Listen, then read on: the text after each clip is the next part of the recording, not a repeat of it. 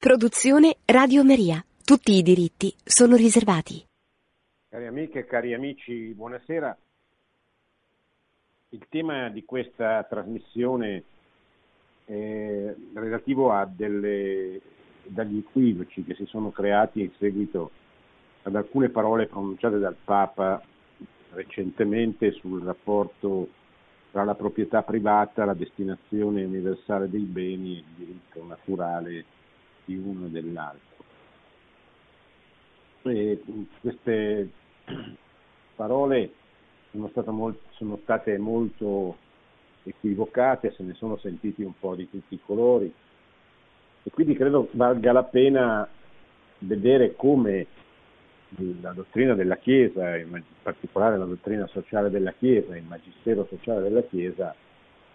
tratta questi, questi due temi che naturalmente sono strettamente collegati fra di loro. Punto di riferimento per, eh, per capire qual è il pensiero della Chiesa sull'argomento è il compendio della dottrina sociale della Chiesa, fatto dal Pontificio Consiglio della Giustizia e della Pace e pubblicato con eh, il, l'autorizzazione, cioè con eh, il, il, il Rostat, cioè con l'approvazione del Papa, allora eh, Giovanni Paolo II, poi canonizzato, maestro di dottrina sociale, testimone evangelico di giustizia e di pace, è la dedica che il compendio fa a questo Santo Papa il, testo è del, del 2005, cioè poco, pochi mesi prima della morte del, del, del pontefice. Ed è un po' il, uno dei testi fondamentali, rientra nei testi fondamentali se voi andate sul sito della Santa Sede, vatican.va, e trovate che fra i testi fondamentali indicati che sono la, la Sacra Bibbia, i documenti del Concilio Vaticano II, il Catechismo della Chiesa Cattolica, compendio del Catechismo della Chiesa Cattolica e anche il compendio della dottrina sociale della Chiesa. E quindi è eh, parte del Magistero non fosse altro perché è sostanzialmente costruito su tutto quello che la dottrina sociale della Chiesa dai suoi inizi ha detto sui diversi argomenti. Per cui è un testo di riferimento perché parla di tutta la dottrina sociale, la dottrina sullo Stato, la dottrina sulla proprietà, la dottrina sulla libertà, sulla famiglia, eh, sulla persona, sulle relazioni internazionali, su quegli aspetti inerenti alla, alla vita eh, vengono più trattati nei, nei, documenti di bioetica, ma vengono anche affrontati eh, anche in questo, in questo, compendio. Questo compendio è un po' così il punto di riferimento che è stato costruito sulla base di tutte le grandi encicliche, i grandi documenti, anche discorsi, esortazioni apostoliche, lettere apostoliche, che la Chiesa ha prodotto sul tema della dottrina sociale della Chiesa dalla fine del 1800 fino ad oggi, non che la dottrina sociale della Chiesa cominci, perché la dottrina sociale della Chiesa è, una, è legata strettamente anche al diritto naturale, infatti si, può, si potrebbe anche definire dottrina sociale naturale cristiana, perché una delle fonti della dottrina sociale della Chiesa è proprio la creazione, cioè il modo con cui Dio ha creato l'uomo, la terra, i beni e quella legge, quella legge appunto di natura, naturale, che ha iscritto nel cuore dell'uomo e che si evince con l'uso della ragione osservando la, la, realtà, la realtà della creazione, la realtà dell'uomo così come, come è, come è stato creato, eccetera. Naturalmente L'altra grande fonte della dottrina sociale della Chiesa è la rivelazione, la rivelazione, la rivelazione verso la persona del Figlio di Dio, di Gesù Cristo, che è eh, possiamo comprendere ascoltando, leggendo e ascoltando l'insegnamento della, della Sacra Scrittura, che è l'altra grande fonte. E poi diciamo, la terza gamba è appunto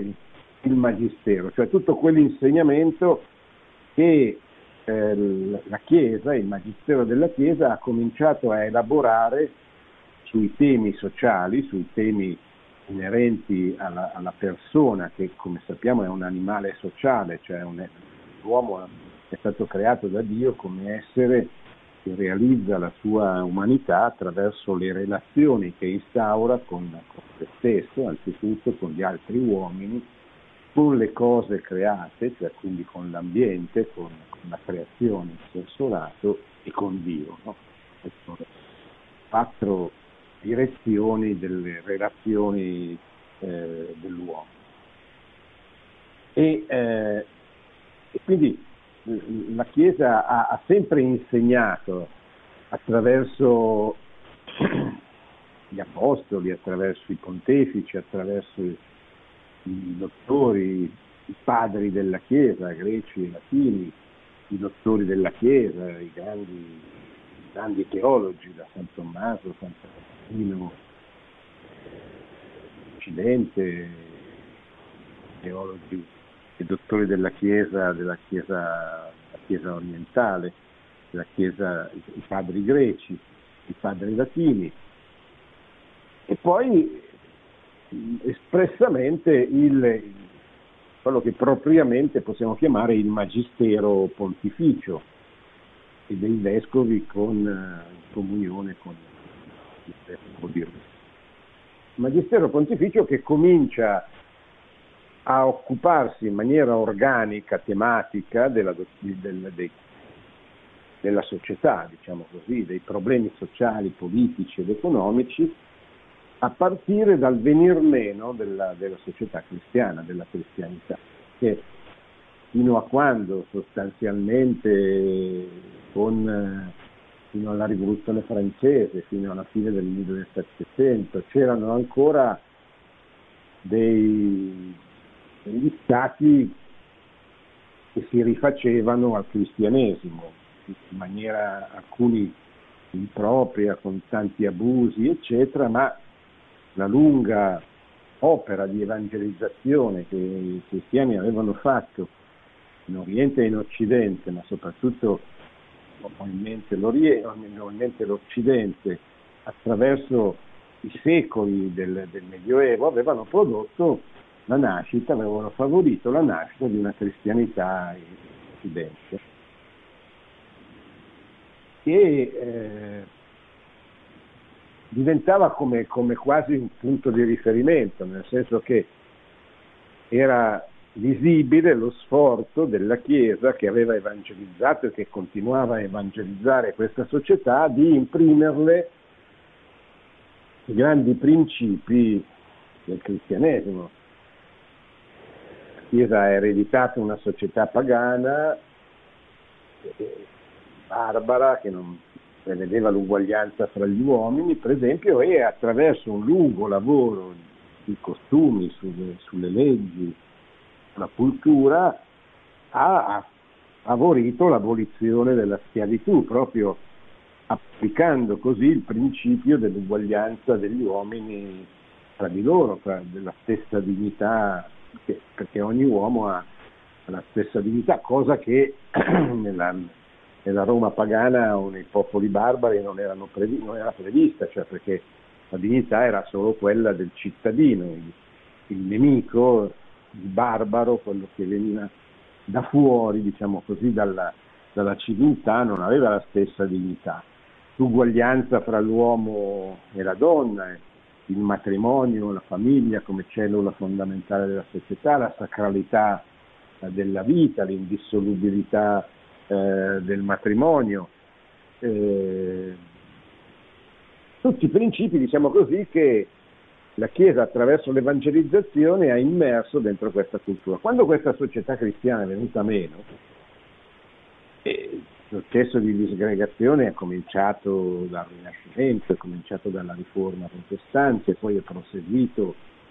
con le guerre di religione, le, le, le divisioni, il,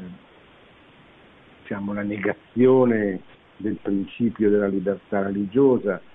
con, sta, con gli stati confessionali che hanno usato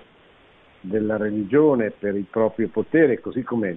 anche la Chiesa un po' usava gli stati e le classi dirigenti per i propri privilegi, eccetera. Insomma, questo sistema si, si sfascia definitivamente, questo sistema cristiano, questa cristianità si sfascia definitivamente dopo il secolo dell'illuminismo, il Settecento, con la rivoluzione francese e con il venir meno anche ufficialmente del fatto che gli stati facevano riferimento al cristianesimo. E nascono le ideologie, cioè nascono delle narrazioni, delle visioni del mondo e dell'uomo alternative al cristianesimo che si combattono nei paesi europei per per imporre la propria ideologia e per ridurre il cristianesimo o a una cosa professata, a una religione professata privatamente da una minoranza o addirittura perseguitandola come sarà per esempio nei paesi comunisti, nel regime nazionalsocialista. Allora è proprio qui che la Chiesa, il Magistero, i papi sentono il bisogno di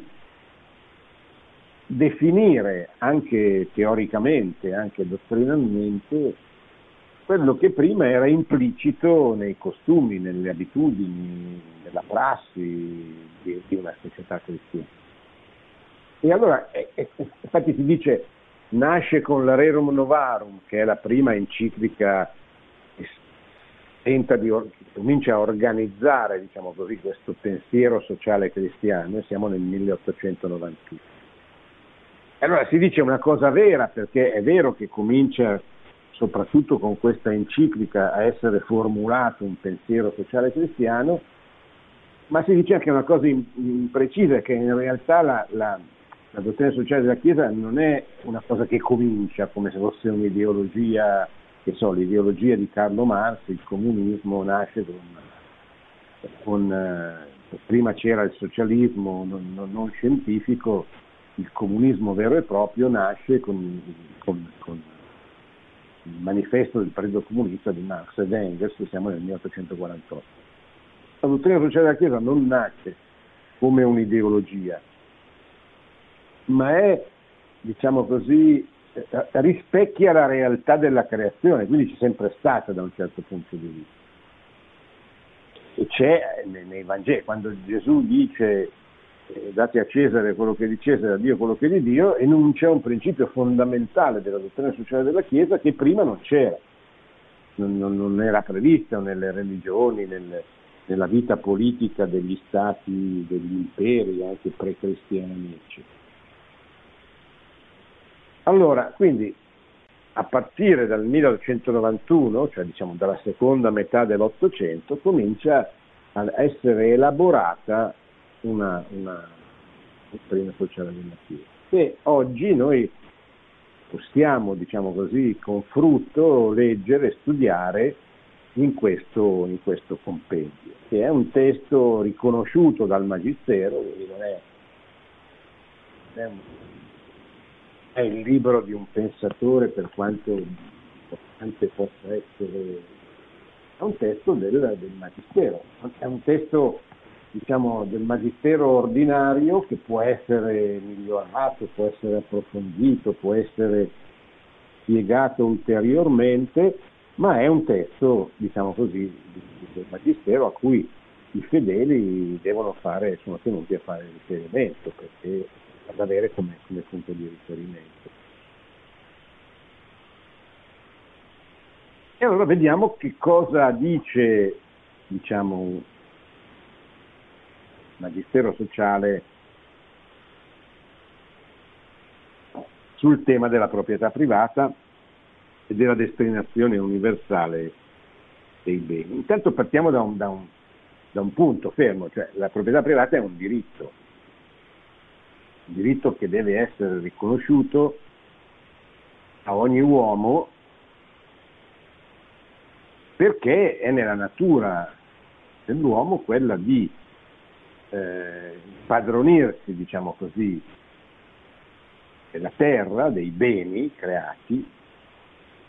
per eh, sostenere se stesso, la propria famiglia e il bene della comunità a cui appartiene. Quindi non è una concessione dell'autorità politica, non è una concessione dello Stato, è un diritto che lo Stato deve riconoscere perché è intrinseco dentro la natura umana. E quanto questo diritto sia importante lo si è visto di fronte alle ideologie, in particolare all'ideologia del, comun- del social comunismo, che, che negava questo diritto. Chi ha vissuto in Europa, nei paesi europei, dopo la rivoluzione francese, soprattutto ha dovuto, avuto a che fare con i regimi del socialismo reale, il socialismo reale va al potere per la prima volta nel 1917 in Russia e abolisce la proprietà privata, e va al potere nei paesi dell'Europa orientale al di là della cortina di ferro dopo la seconda guerra mondiale. Slovacchia, Ungheria, Bulgaria, Polonia, Slavia, Albania, diventano tutti paesi e anche lì i regimi comunisti tentano di abolire la proprietà privata. Dico tentano perché di fatto la aboliscono, ma soprattutto per esempio in Polonia non riescono a farlo completamente, anche se, se ci provano, se mirano a creare delle società di questo tipo. E eh, in Occidente invece noi non abbiamo avuto dei regimi marxisti, dei regimi comunisti, ma abbiamo avuto soprattutto in Italia dei forti partiti comunisti che hanno spinto in questa direzione, cioè hanno creato una mentalità in cui soprattutto fino a alcuni decenni fa, fino a prima della caduta del muro di Berlino, cioè alla fine del, del comunismo, del potere in Europa orientale e poi in Russia, nel, poi in Unione Sovietica, che cade nel 1991, abbiamo avuto a che fare con una mentalità socialisteggiante, comunisteggiante, cioè non, non, c'era proprio un regime che vietava la proprietà privata, ma nella cultura che ha una certa età si, si ricorderà c'era questo disprezzo nei confronti dei proprietari, dei cosiddetti padroni, dei capitalisti, perché, eh, perché, c'era questa cultura comunista, questa cultura socialisteggiante che veniva diffusa e, eh, e si imponeva, diciamo così, a livello soprattutto propagandistico. Qui la proprietà privata era vista con un certo disprezzo, diciamo così. Nella, la Chiesa ha sempre insegnato, quindi ha sempre difeso il diritto alla proprietà privata, però ha sempre anche insegnato che la proprietà privata va eh, portata avanti, va difesa insieme all'altro principio che non dobbiamo mai dimenticare, che è la destinazione universale dei beni. Cioè la proprietà privata è una modalità attraverso la quale si realizza la destinazione universale dei beni,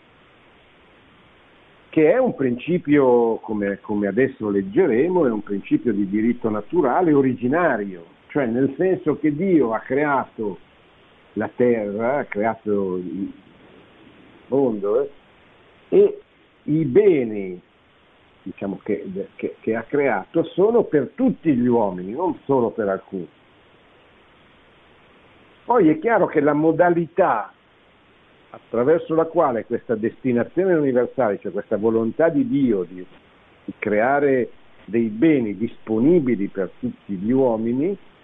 si realizza attraverso la proprietà privata, ma il proprietario non deve mai dimenticarsi che la sua proprietà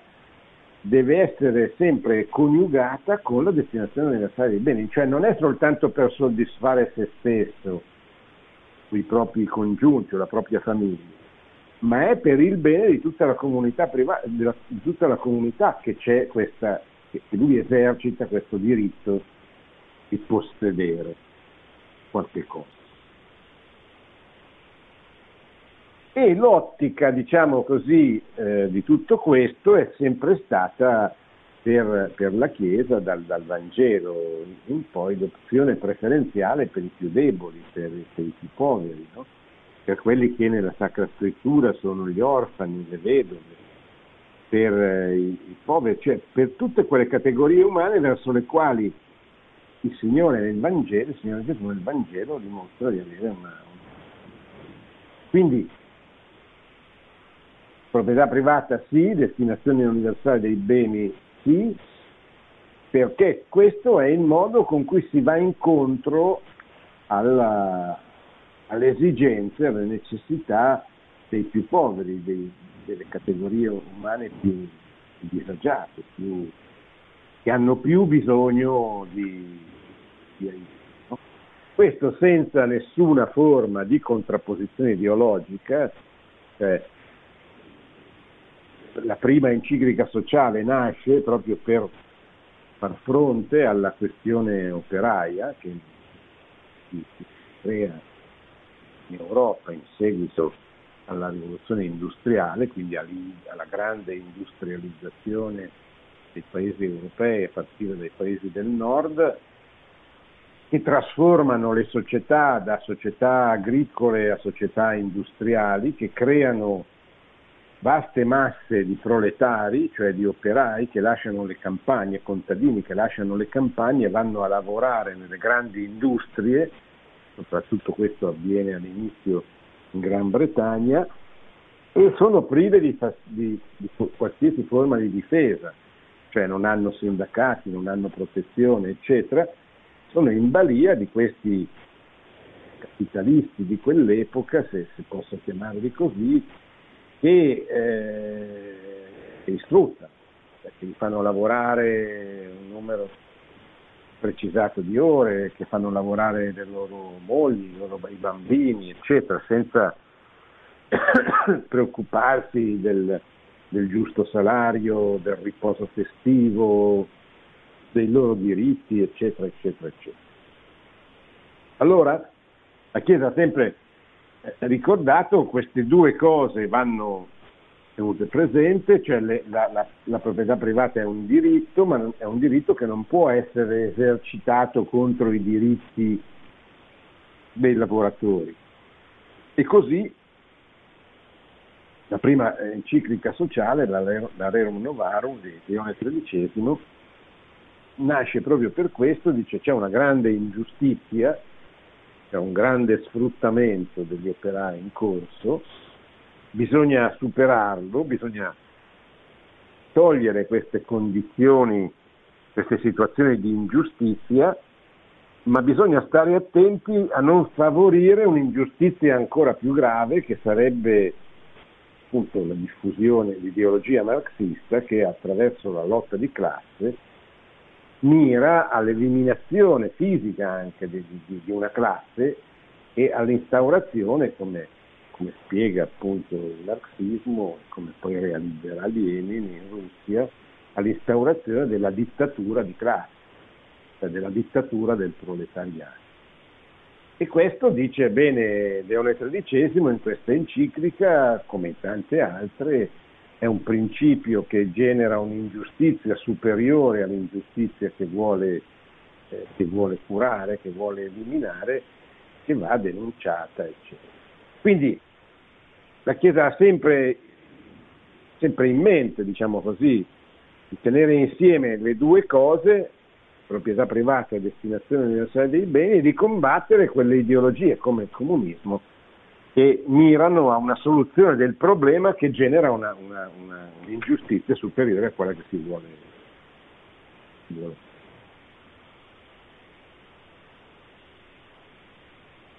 Nella, nella seconda, nella, nell'Europa successiva alla rivoluzione francese, la proprietà privata cambia, comincia a cambiare, cioè comincia a legarsi strettamente all'individuo, comincia a diventare una proprietà sempre più individuale. Nel, nel, nel sistema precedente nel sistema sociale precedente alla rivoluzione francese esistevano le corporazioni, per esempio, che sono quelle che oggi noi chiamiamo i corpi intermedi, cioè quelle, quelle associazioni, diciamo così, che univano, che uniscono, univano persone che fanno per esempio lo stesso lavoro e si aiutano reciprocamente per il lavoro, quando perdono il lavoro, per le famiglie di quelli che perdono il lavoro, per chiedere rispetto dei diritti salariali, di libertà, di giustizia, eccetera, da parte dei, lavori, degli, dei lavoratori rappresentati nei confronti dello Stato, eccetera. Insomma, c'era un sistema sociale non individualista, individualistico, c'erano molte proprietà comuni, pascoli per esempio. All'interno dei, dei vari territori c'erano tante, tanti spazi comuni che venivano, eh, che erano a disposizione di tutti. Ecco. Quindi la proprietà privata c'era naturalmente, ma era sempre accompagnata da questo altro principio, appunto, che doveva, la proprietà privata serve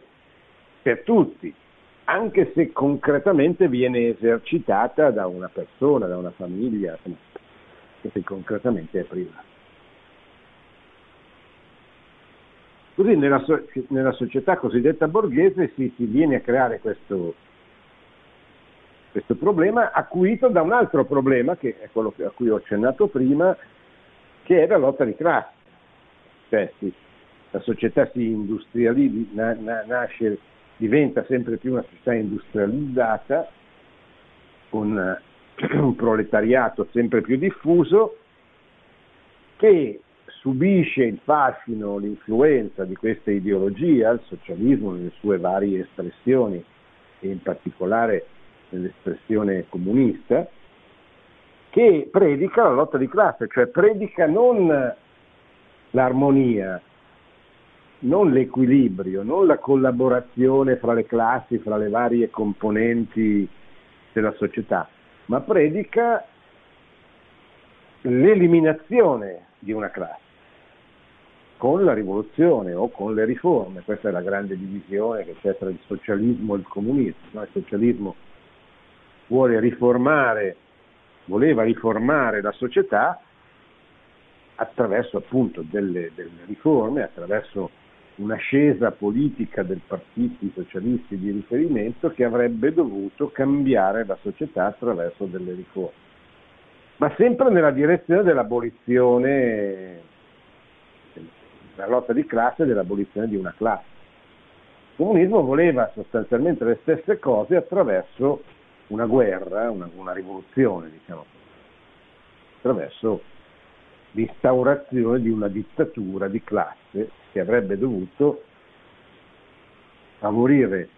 il passaggio a una società senza classi, dove topisticamente il comunismo pensa che si possa realizzare una società dove tutti sono uguali e tutti sono liberi.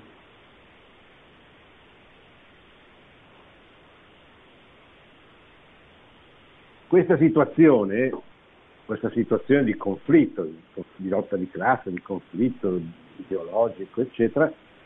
dura sostanzialmente fino al 1989, fino alla caduta del nuovo liberismo. Oggi la situazione della proprietà privata è ancora ulteriormente cambiata, perché essa non viene più attaccata come diritto da un'ideologia che la vuole espressamente abolire, ma viene messa in crisi da una mentalità che rimane socialisteggiante, statalista, soprattutto in alcuni paesi occidentali. E questa mentalità, che per esempio si esprime attraverso una pressione fiscale esagerata, almeno in Italia, no? pressione fiscale che di fatto eh, colpisce i proprietari che quando comincia a superare la pressione fiscale, quando comincia a avvicinarsi addirittura a superare il 50% dei, dei guadagni comincia a diventare un'espropriazione, una forma di avvicinamento al socialismo non attraverso le riforme o la rivoluzione, ma attraverso la pressione fissa. Chi fa le spese e, e poi contemporaneamente nessuno parla contro la proprietà privata, ma la proprietà si trasforma. E si trasforma a danno dei piccoli proprietari, commercianti, negozianti, piccoli imprenditori, artigiani, eccetera, e a vantaggio di una grande proprietà anonima, multinazionale, che non è una proprietà legata a una persona, a una famiglia, eccetera, ma è una proprietà immensa, spesso con dei fatturati di, prodotto, di prodotto interno lordo superiore a quelli degli stati, che di fatto non solo diventa una struttura importante con decine di milioni, di, decine di migliaia di, di, dipendenti, di lavoratori, anche il lavoro stesso si trasforma, oggi non c'è quasi più l'operaio e la società diventa sempre più una società di servizi e il lavoro manuale degli operai viene sostituito, diciamo così, sempre di più da quella rivoluzione digitale e tecnica che c'è stata che permette mh, la grande, eh, grande parte del, del lavoro produttivo, produttivo, venga svolto da macchine, certamente sempre guidate e controllate da uomini, che però fanno fare il lavoro che prima facevano direttamente, lo fanno fare a, a, a macchine. Macchine che non hanno più bisogno di tanti operai per eh, essere la catena di montaggio, eccetera, hanno bisogno di, di computer che vengono diretti da una persona che fa fare alle macchine attraverso i computer quello che prima facevano 5, 6, 8 erano. Cioè, questo sistema banalmente dai, dai, tram, per esempio, i tram avevano il bigliettaio e il guidatore, adesso hanno solo il guidatore. Una macchina da stampa aveva bisogno di 10 operai che la, la gestissero, eccetera. Adesso hanno bisogno di uno che, che, che guidi il computer, che fa fare alla macchina tutto quello che prima avveniva attraverso il lavoro di 6, 5, 4, 8 uomini viene attraverso una macchina guidata da, da una persona, da un uomo, eccetera. Insomma, tutto, tutto il sistema ha portato non alla scomparsa, ma quasi insomma, alla, a una drastica riduzione della classe operaia. E e però succede che tutti quei lavori familiari, piccoli, eccetera, sono messi in difficoltà da questo grande concentramento di potere economico, che poi diventa anche potere politico, in, in queste grandi aziende eh, multinazionali. La Chiesa invece insegna, ha sempre insegnato a favorire il più possibile, diciamo così, affinché le classi politiche i governi favorissero con la loro azione la massima diffusione possibile della proprietà, cioè la nascita sostanzialmente di quella che si chiama una classe media, di piccoli medi proprietari che sono liberi, non sono dipendenti, non, non percepiscono un salario, ma una, guadagnano sulla base del proprio, del proprio lavoro, questo crea una società molto stabile, molto equilibrata, molto che rinuncia a quel lavoro molto alienante che è stato negli anni alla prima guerra mondiale e anche alla seconda, il lavoro alienante delle, delle catene di montaggio, eccetera. Però oggi, diciamo così, la proprietà è messa in discussione proprio da questa avanzata di queste grandi, immense proprietà multinazionali che spesso sono più importanti, hanno un potere maggiore a quello del per andare a vedere, non, non, ci rimane molto tempo, ma per capirci, ehm, se volete andare a vedere, leggere, capire quello che dice proprio il compendio, leggete il capitolo che comincia con il numero 171 del compendio della dottrina sociale della Chiesa, che sta all'interno del paragrafo intitolato La destinazione universale dei beni, fino al numero 177. Sono poche pagine, ma proprio ci aiutano a capire cosa la Chiesa pensa su questo, questi temi. tra le molteplici implicazioni del bene comune, immediato rilievo assume il principio della destinazione universale dei beni,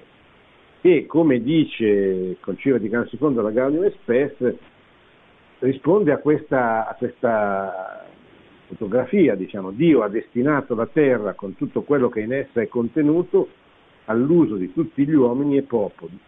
sicché i beni creati devono pervenire a tutti con equo criterio, avendo per guida la giustizia e per compagna la carità.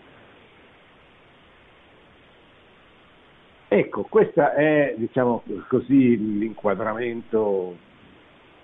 dottrinale, poi io non, non ve li posso, vi posso leggere tutte queste pagine, magari lo faremo più avanti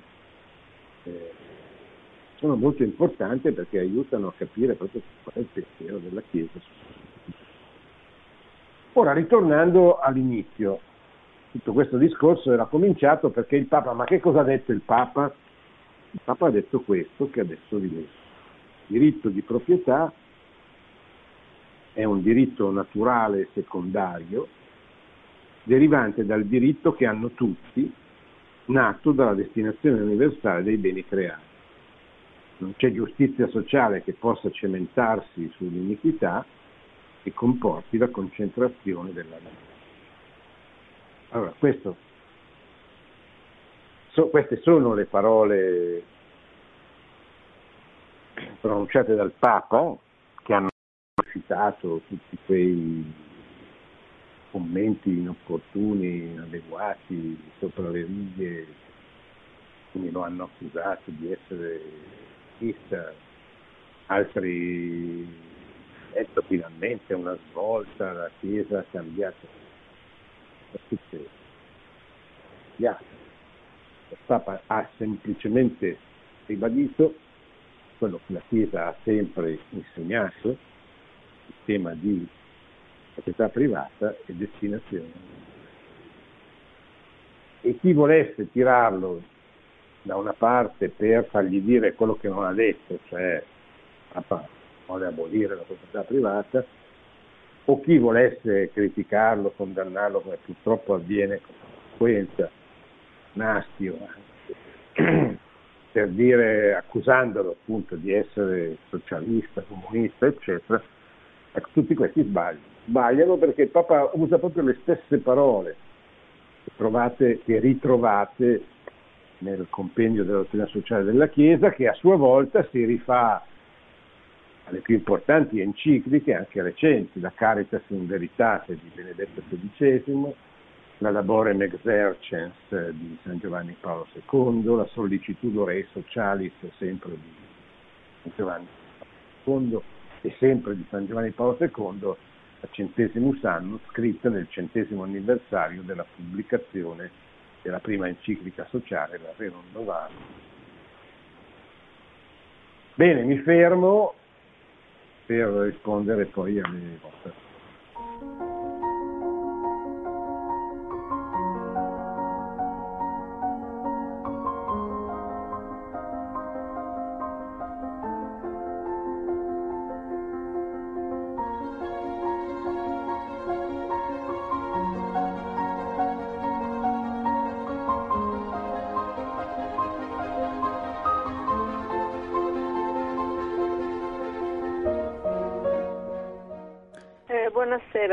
Maria e telefono da Udine. Volevo farle due domande. Uno, Ma le classi sociali non sono certo state volute da Dio, sono un'aberrazione voluta dall'uomo con tutte le deviazioni e i privilegi che questo comporta. E la seconda domanda, la Chiesa, non certo in teoria, ma in pratica, non ha sempre protetto le classi sociali più potenti e più ricche? Grazie. Sì, le classi sociali non sono non mm, sono una cosa sbagliata, sbagliato il modo di gestire la ricchezza, il potere, eccetera, ma non... Cioè, gli uomini sono uguali nel senso che hanno la stessa dignità, poi sono diversi e irripetibili, ogni uomo è irripetibile rispetto a qualsiasi altro uomo. E il bene comune il bene della comunità è il frutto di, questo, proprio di questa comunione che nasce dalla diversità, perché lei immagini la società come corpo umano. Il corpo umano è composto da parti molto diverse, cioè la mano diversa dal cuore, svolge una funzione diversa, il cervello non è la stessa cosa di, di, di piede Eppure perché il corpo funzioni bene, cioè il bene comune, il bene di tutto, bisogna che tutto funzioni bene, che tutto sia al suo posto e che, tutto, e, e che ogni singola parte del corpo svolga bene eh, il suo compito. Questo vale per la società, perché nella società ci sono compiti diversi da assolvere per farla andare bene ci deve essere chi lavora la terra, ci deve essere chi protegge chi lavora la terra, ci deve essere chi organizza la società, ci deve essere chi, chi vende agli uni e agli altri. Quindi lei vede chi lavora la terra, i contadini, chi li protegge, i soldati, chi fa le leggi, i politici, chi si occupa dell'aspetto spirituale dell'uomo, il clero, sacerdoti. E tutte le società di tutte le epoche hanno sempre previsto che eh, ci fossero queste classi, poi si, può chiamarla, si possono chiamare in maniera diversa, ma che ci fossero queste funzioni diverse. Prima della rivoluzione francese si parlava di classe, perché la classe, la parola classe, l'idea della classe nasce con la classe operaia. Prima c'erano gli ordini, c'erano appunto le corporazioni, c'erano vari... però sostanzialmente il concetto è che ci sono compiti diversi da assolvere e, e gli uomini che hanno vocazioni diverse, anche lei pensi soltanto uno da, da, da, piccolo studia e poi dice a me piacerebbe, oppure se, è religioso, che Dio mi, mi, mi chiede di fare questo. La mia vocazione è fare il medico, oppure la mia vocazione è fare il sacerdote, la mia vocazione è fare il militare. Cioè, tutte queste funzioni hanno un, un loro perché dentro il bene, il bene, comune, eccetera. È chiaro che la, giustizia consiste nell'armonizzare queste diversità. E poi lì ci sono, come tutte le cose, ci sono sono gli abusi, ci sono... La Chiesa non, non è mai, anzi la Chiesa ha sempre avuto un'attenzione particolare per i poveri, cioè nel senso per, per gli ultimi, cioè, questo dal, dal, da Gesù nel Vangelo, che pure era amico dei ricchi, perché Lazzaro, che era il suo più grande amico, era una delle persone più ricche di Israele cioè, non c'è disprezzo, antagonismo di classe, eccetera, c'è attenzione particolare a chi ha più bisogno. Ecco. La Chiesa ha sempre insegnato invece l'armonia tra le classi, la collaborazione tra le classi. Poi naturalmente ci sono state con, con, con eccezioni, eh? poi se mi dice ma nella tale situazione, perfetto così come ci sono, i, ci sono stati preti guerriglieri in America Latina, ci sono stati preti, magari anche i vescovi, che hanno usato male del denaro, del potere, dei privilegi che avevano, errori umani, la Chiesa non ha mai insegnato una sorta di pratica, è fondamentale. Pronto? Sì, pronto? Prego. Dunque la finanza richiede, assorbe sostanze è come un mostro che governa in modo però in, ingovernabile, cioè governa, governa ma è a sua volta ingovernabile.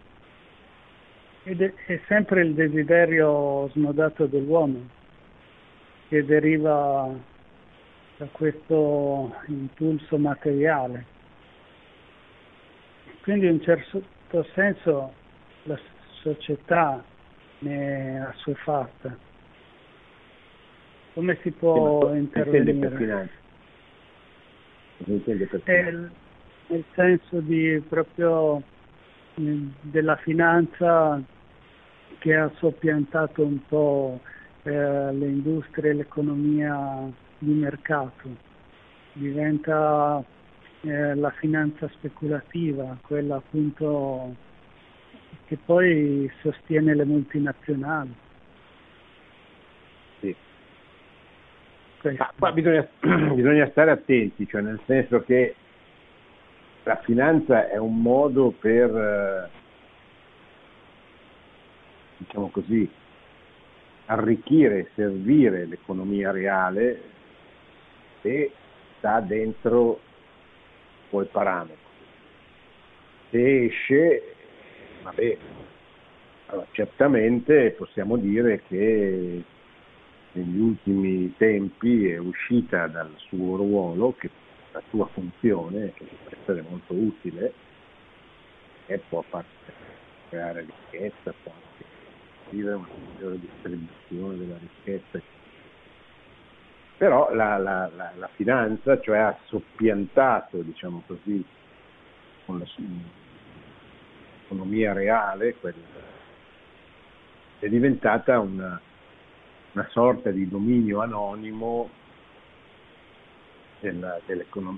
confronti dell'economia reale. Questo non va bene, però non va bene demonizzarla, non va bene neanche demonizzarla che serve, cioè può, può, servire, può essere utile, eccetera come l'economia finanza nei confronti della politica. È chiaro che eh, la politica deve avere, cioè la politica intendendo gli uomini che fanno le leggi, che hanno come scopo la realizzazione del bene di tutta la comunità, di tutte le componenti della comunità. Deve avere un potere di controllo di orientamento nei confronti dell'economia e nei confronti della finanza e questo purtroppo non avviene più da un po' di tempo. Però questo non deve neanche arrivare a ledere i diritti d'autonomia e della finanza e dell'economia. Servono, che sono necessari. Eh. Quindi bisogna stare attenti a non assolutizzare i giudizi, perché sennò diventiamo ideologici. Eh, è vero, bene eh, da, da, da, perseguire è l'equilibrio tra le varie parti, le varie componenti della, della società. Pronto? Pronto? Prego. Buonasera. Buonasera. Sono Umberto Cascarea, provincia di Cosenza. E volevo fare un altro intervento riguardo a questo tema molto delicato.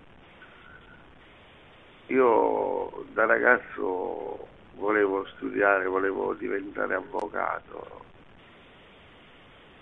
e poi ad un certo punto dei miei studi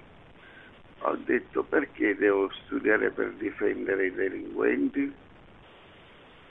di assassino, ma no, perché poi voglio fare un certo tipo di esame scientifico anche sulla delinquenza, non che io voglia difendere i delinquenti, in quanto anche Gesù mangiava con i peccatori e gli stessi apostoli lo accusavano e gli dicevano perché mangi con i peccatori e non con noi? E Gesù rispondeva, ma è il, è il malato che ha bisogno di essere curato, non il sano. E poi c'è l'altro esempio dei criminali in punto di morte prima che morisse Gesù. Sappiamo che sul Calvario c'erano assieme a Cristo altri due criminali dell'epoca. Uno era uno stupido, un ignorante, l'altro era avveduto e intelligente. E quando gli disse lo scemo a Cristo, se tu sei figlio di Dio, non dico di salvare noi, ma salva almeno te stesso. Gesù cosa rispose? Non rispose nulla, si ammutì, si umiliò, si afflisse, ma l'altro intelligente intervenne subito, immediatamente, dice tu, piccolo deficiente e cretino, gli disse, come ti permetti di offendere a quest'uomo che è un innocente? Noi siamo dei criminali, disse, ed è giusto che siamo condannati a morte, ma quest'uomo è innocente, perché viene condannato a morte? Allora prontamente Cristo rispose subito, tu oggi stesso, in quest'ora stessa, sarai con me in paradiso. E questo è stato un grande miracolo. Oggi stesso gli disse il Signore, sarai con me in paradiso, perché lo, lo riconobbe come il Cristo. Sì, e sì, questo ma... c'è una differenza tra... Qual è la domanda che non, non capisco? Allora, l'ordinamento giuridico italiano l'ordinamento giuridico internazionale, voglio dire, il popolo organizzato su un territorio, la confusione che si fa tra destra e sinistra, centro e centro-destra e centro-sinistra. Il mio pensiero politico io lo condivido con Papa Francesco su un libro bellissimo che hai scritto, che sto studiando in questi giorni, non ho avuto tempo ancora di terminarlo, ma è un pensiero sociale bellissimo che... Eh, che rappresenta un po' tutta la cristianità, la vera cristianità, la vera evangelizzazione terrestre universale, voglio dire, con questa autorevolezza sì, e prepotenza. Mi fa la domanda, io non ho capito perché sta finendo allora, il tempo. Domanda, allora, la domanda, io non voglio fare il predicatore, voglio dire questo, che secondo me è giusto adesso io non voglio prendere il suo posto, però voglio dire che le scelte politiche che si stanno facendo in questo momento nel nostro Stato e in Europa sono scelte importanti per il popolo italiano nel nostro caso. Quindi è utile che la coscienza diciamo, parlamentare di, dei nostri rappresentanti politici sia uniforme e congrua e comune in delle scelte strategiche per il Paese, nel senso che c'è questa discussione sul MES, no? Allora io riguardo al MES la penso in questo modo, non che voglio, diciamo... No, io volevo solo dirle che beh, anche i delinquenti hanno il diritto ad essere difesi in una sede processuale, quindi non è vero che eh, l'utile, anzi è un lavoro prezioso, intanto perché non tutti quelli che vengono accusati di un reato sono, sono colpevoli, quindi un avvocato può aiutare a riconoscere la verità sul caso inerente al diritto civile o al diritto penale. Ma anche se fossero colpevoli, hanno diritto ad avere un avvocato, che, un difensore, che li aiuti, diciamo così, in questo loro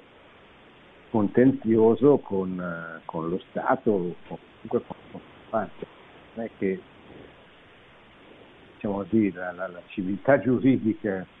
che si è costituita nel tempo attraverso il diritto romano, attraverso il riconoscimento di, di, di una, della, della, della, presunzione di innocenza di ogni persona prima che abbia una condanna definitiva, presuppone tutto questo che ci, sia, che ci siano degli avvocati siano degli, degli avvocati difensori che accompagnino queste persone colpevoli e innocenti, innocenti e colpevoli, lungo un iter processuale perché possano difendersi attraverso gli strumenti che sono messi loro a disposizione, quindi non è che non è un, è la, la, figura dell'avvocato non deve essere così demonizzata per i temi di richiesta quindi le persone possono anche essere innocenti, ma comunque anche fossero delinquenti hanno diritto di essere Bene, siamo arrivati alla fine, vi ringrazio, abbiamo parlato questa sera di un tema importante che è venuto fuori da una, così, da una, un'azione del Papa, di Papa Francesco, che è stata molto oggetto di travisamenti e di commenti inappropriati sul tema della proprietà privata, della destinazione universale dei beni, abbiamo cercato di fare un po' di, di chiarezza proprio partendo da quello che dice il Magistero sociale della Chiesa, in particolare nel compendio della dottrina sociale. Penso che martedì prossimo non ci sarà la trasmissione perché c'è la maratona, penso che successivamente riprenderò e concluderò, spero abbastanza presto, l'esposizione dell'enciclica Fratelli Tutti che abbiamo lasciato un po' oltre la metà in attesa di poterla. Vi ringrazio, vi auguro una buona settimana e ci rivediamo poco prima di la notte. Produzione Radio Maria. Tutti i diritti sono riservati.